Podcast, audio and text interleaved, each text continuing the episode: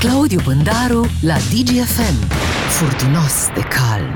Furtunos de calm, cum îl știi, să-i spunem bună dimineața lui Claudiu Pândaru. Bună dimineața! Neața! Neața. Și la mulți ani, dacă e cazul, nu e cazul, nu? Nu e cazul, nu e cazul. Nu e cazul. Da, e cazul da, să... La mulți ani. La mulți ani pentru, uite, pentru Beatrice. celor... O cheamă și Andreea. Hai să trecem la cazul în care e nevoie de teste de salivă în școli, Claudiu. Avem această discuție în România. Avem um, un președinte al unui sindicat din educație foarte, foarte revoltat de această situație și uite, înainte să, să comentăm ce se întâmplă cu aceste teste, îți propun să îl ascultăm pe domnul Marius Nistor. Este o adevărată nebunie și o bătaie de joc la adresa personalului din unitățile de învățământ. Au sunat cadre didactice, directori de unități școlare, aveau peste 3300, 3500 de pachete de realizat care trebuie făcute în anumite condiții de igienă. S-au gândit vreodată cei care au organizat licitația în cauză, cei care au făcut un caiet de sarcini, care sunt condițiile existente în unitățile de învățământ, trebuie să aibă puse la dispoziție echipamentele de protecție, mă refer la mânuși, trebuie să ai pungulițele necesare, Aici mergem pe principiu, fiecare școală se descurcă. Nu este corect să chemi în această perioadă de 1 decembrie, chemi un dascăl în școală ca să vină să, să facă chiturile în cauză și să poată fi repartizate. O să invităm pe distinși domni să vină dâns și să le asambleze. Să poftească într-o unitate cu 1500 de copii și să facă exact pachetelele respective de două ori pe săptămână sau o dată pe săptămână. Parcă ai merge pe principiu, ați vrut teste, n-avă teste în momentul de față. Nu ne interesează ce faceți, cum faceți, cum vă descurcați. Da. Îmi dai voie să explic un pic ce se întâmplă, de ce e revoltat? Uh, nu există pentru fiecare copil în parte kitul de testare, cum să zic, cu picurator. Uh, au venit pe bucăți, da? Au venit pe bucăți și atunci pentru fiecare elev, cineva, nu spune nimeni că un cadru didactic, dar cineva trebuie, trebuie să le asambleze și să le dea părinților, că înțeleg că până la urmă testarea va fi făcută acasă. Cum ți se pare, Claudiu? E bine că se face acasă sau ar trebui totuși făcută la școală testarea asta, nu? Da, uh, păi în primul și în primul rând, adică înainte să răspund la întrebarea care e bună și pertinentă, uh, două lucruri. Uh, cred că nu sunt singurul deranjat un pic de tonul deloc didactic și nici protocolar al domnului lider de sindicat. Cred că de multe ori la noi în România, liderii de sindicat uh, confundă strada, greva cu, adică acest ton așa oțărât și cu mulți, prea mulți decibeli nu, nu îl face mai bun și nici nu cred că mesajul dânsului uh, ajunge mai repede acolo unde trebuie și trecând pe lângă această paranteză. Cel mai important e de reținut un, un lucru din punctul meu de vedere. Testarea e necesară. Okay. Testarea este bună.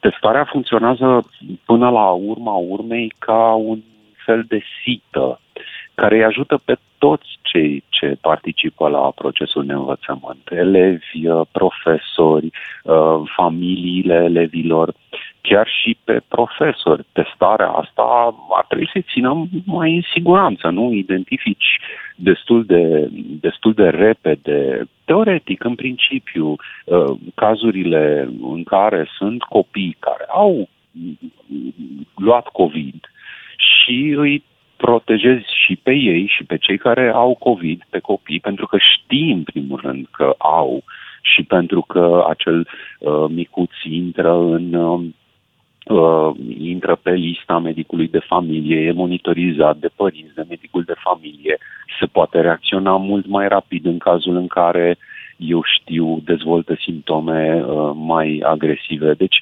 e bine pentru copil, în primul rând. Apoi la fel, pentru profesor și pentru familia acestuia. Deci testarea funcționează ca o sită. Acum, sigur că în România găurile acestei site sunt uh, strâmbe, nu sunt uniforme, sunt mult prea mari. Da, și asta e o realitate. Uh, din păcate, în România, atunci când se trece din stadiul uh, de a lua o idee, implementată și în alte țări, că nu a inventat România sistemul ăsta de testare la școală, dar în România, când se implementează lucrurile, de multe ori se transformă într-un scandal, într-un uh, motiv de ceartă între beneficiari și cei care ar trebui să, eu știu, implementeze, mijlocească uh, acest proces. și da, există limpede niște neajunsuri în, în, în situația de față. Uh, faptul că uh, profesorii sau cineva, da, cum bine spuneați că nu e precizat foarte clar, la nivelul școlii trebuie să se facă acele pachetele, e iarăși clar că nu poate funcționa optim și pe termen lung, că asta e un procedeu care ar trebui să fie implementat pe termen lung, nu o săptămână, un heirup și gata. Uh, nu e, n-a fost gândit temeinic tot procesul și asta este clar și limpede, iarăși. Uh, mai, e, mai e un lucru. Uh, da, în unele uh, școli sau, în fine, inițial trebuiau să fie făcute testele la școală. Cei care au gândit însă sistemul nu au luat în calcul faptul că sunt 3-4 mii de copii în, în același timp în unele școli. Claudiu, te întrerup puțin. Procesul, pentru că tu ce spui, ai dreptate, dar să ne gândim că sunt și părinți. Cum poți avea încredere că un părinte face cum trebuie uh, testul acasă, având în vedere că sunt atâtea situații în care părinții preferă să-și aducă copiii bolnavi la școală, cu simptome clare, uh, gândindu-se că n-au cu cine să-i lase în ziua respectivă. Lasă-mă să adaug ceva, fără da. să judecăm pe nimeni. Gândește-te, Claudiu, că sunt părinți care nu se implică toți la fel în făcutul de lecții cu copiii, de exemplu. de acord ce garanție avem că aceste teste... Așa este. Știți ce înseamnă să teste făcute la școală? Înseamnă, după cum bine spunea o directoare a unui uh, liceu pe, din București, am văzut o seară chiar la Digi24 într-unul din grupajele de știri. Înseamnă, și e logic dacă stai să te gândești, că prima oră uh, din cele 4, 5, 6 cât au copii la școală, deci prima oră va fi ocupată doar cu testarea, cel uh-huh. puțin prima oră. Da. Pentru că ai 20-30 de copii într-o clasă, pentru că fiecare trebuie să-și facă testul, pentru că trebuie să aștepți 10-15 minute până ai un rezultat concludent. Și lucrurile astea vor dura și vor opri din procesul de învățământ. Ori, da, așa este. Vor fi părinți care nu vor face lucrurile cum trebuie, care vor încerca să uh, evite să fenteze Uh, tot. Există de și familii la, dezorganizate la și copii noastre. care trăiesc cu bunicii. Acum, uite, te între...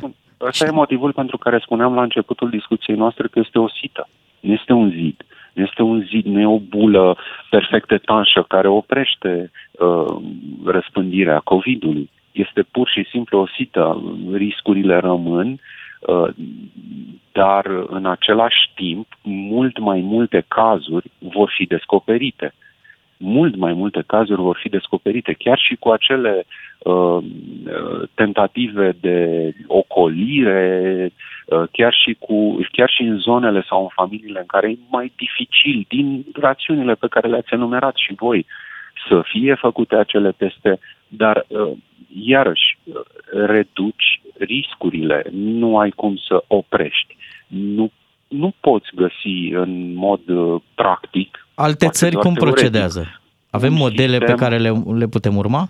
Adică există, există țări care și-au pus la punct acest sistem de testare al elevilor? Uh, există țări în Uniunea Europeană în care se face testare la școală. Acum însă, repet, uh, sistemul românesc de învățământ este cu totul diferit. Nu există uh, prea multe, din cunoștințele mele, spre exemplu, prea multe clase cu 30 de elevi în, în alte țări din Uniunea Europeană. Nu există atât de multe, sau mă rog, la noi e generalizat modelul, de școli în care se învață chiar și în trei serii. nu există lucrurile astea. Claudiu, la final... La final... în, primul, în primul și în primul rând, în alte țări din Uniunea Europeană, că de fapt aici este uh, principala și cea mai importantă chestiune. Avem rate de vaccinare de 70-80%. Părinții copiilor care merg la școală sunt mult mai mulți dintre ei decât în România vaccinați. La final uh, vrem să știm dacă ți-a plăcut de domnul Rafi la, în acel laborator, îmbrăcat în halat și arătând ceea ce uh, mulți poate n-au văzut până acum la modul practic, cum se face corect un astfel de test. Dom'le, acum, uh, natura meseriei mă împiedică și, mă rog, în fine, ca să găsesc, să mă folosesc de această scuză, da? Natura meseriei mă împiedică să-mi placă vreun demnitar. Mă uit la oficialii și demnitarii români, la unii care stau și nu fac nimic, alții care încearcă să facă, unii cu rezultate bune, alții cu rezultate, în fine, discutabile. Deocamdată suntem în faza în care îi urmărim cu atenție și îngrijorare. Și îngrijorare mai da. ales. Îți mulțumim, uh, Claudiu. Uh, la mulți ani totuși, uite, pentru mâine. Am găsit și un motiv. Mâine este 1 decembrie, ne spunem uh, tuturor la mulți ani. Claudiu Pândaru este în fiecare zi de marți aici la DGFM. Ne apropiem de ora 9 și jumătate. Avem și un concurs pregătit pentru voi puțin mai târziu, însă acum un cântec de la Jonas Blue, Wild.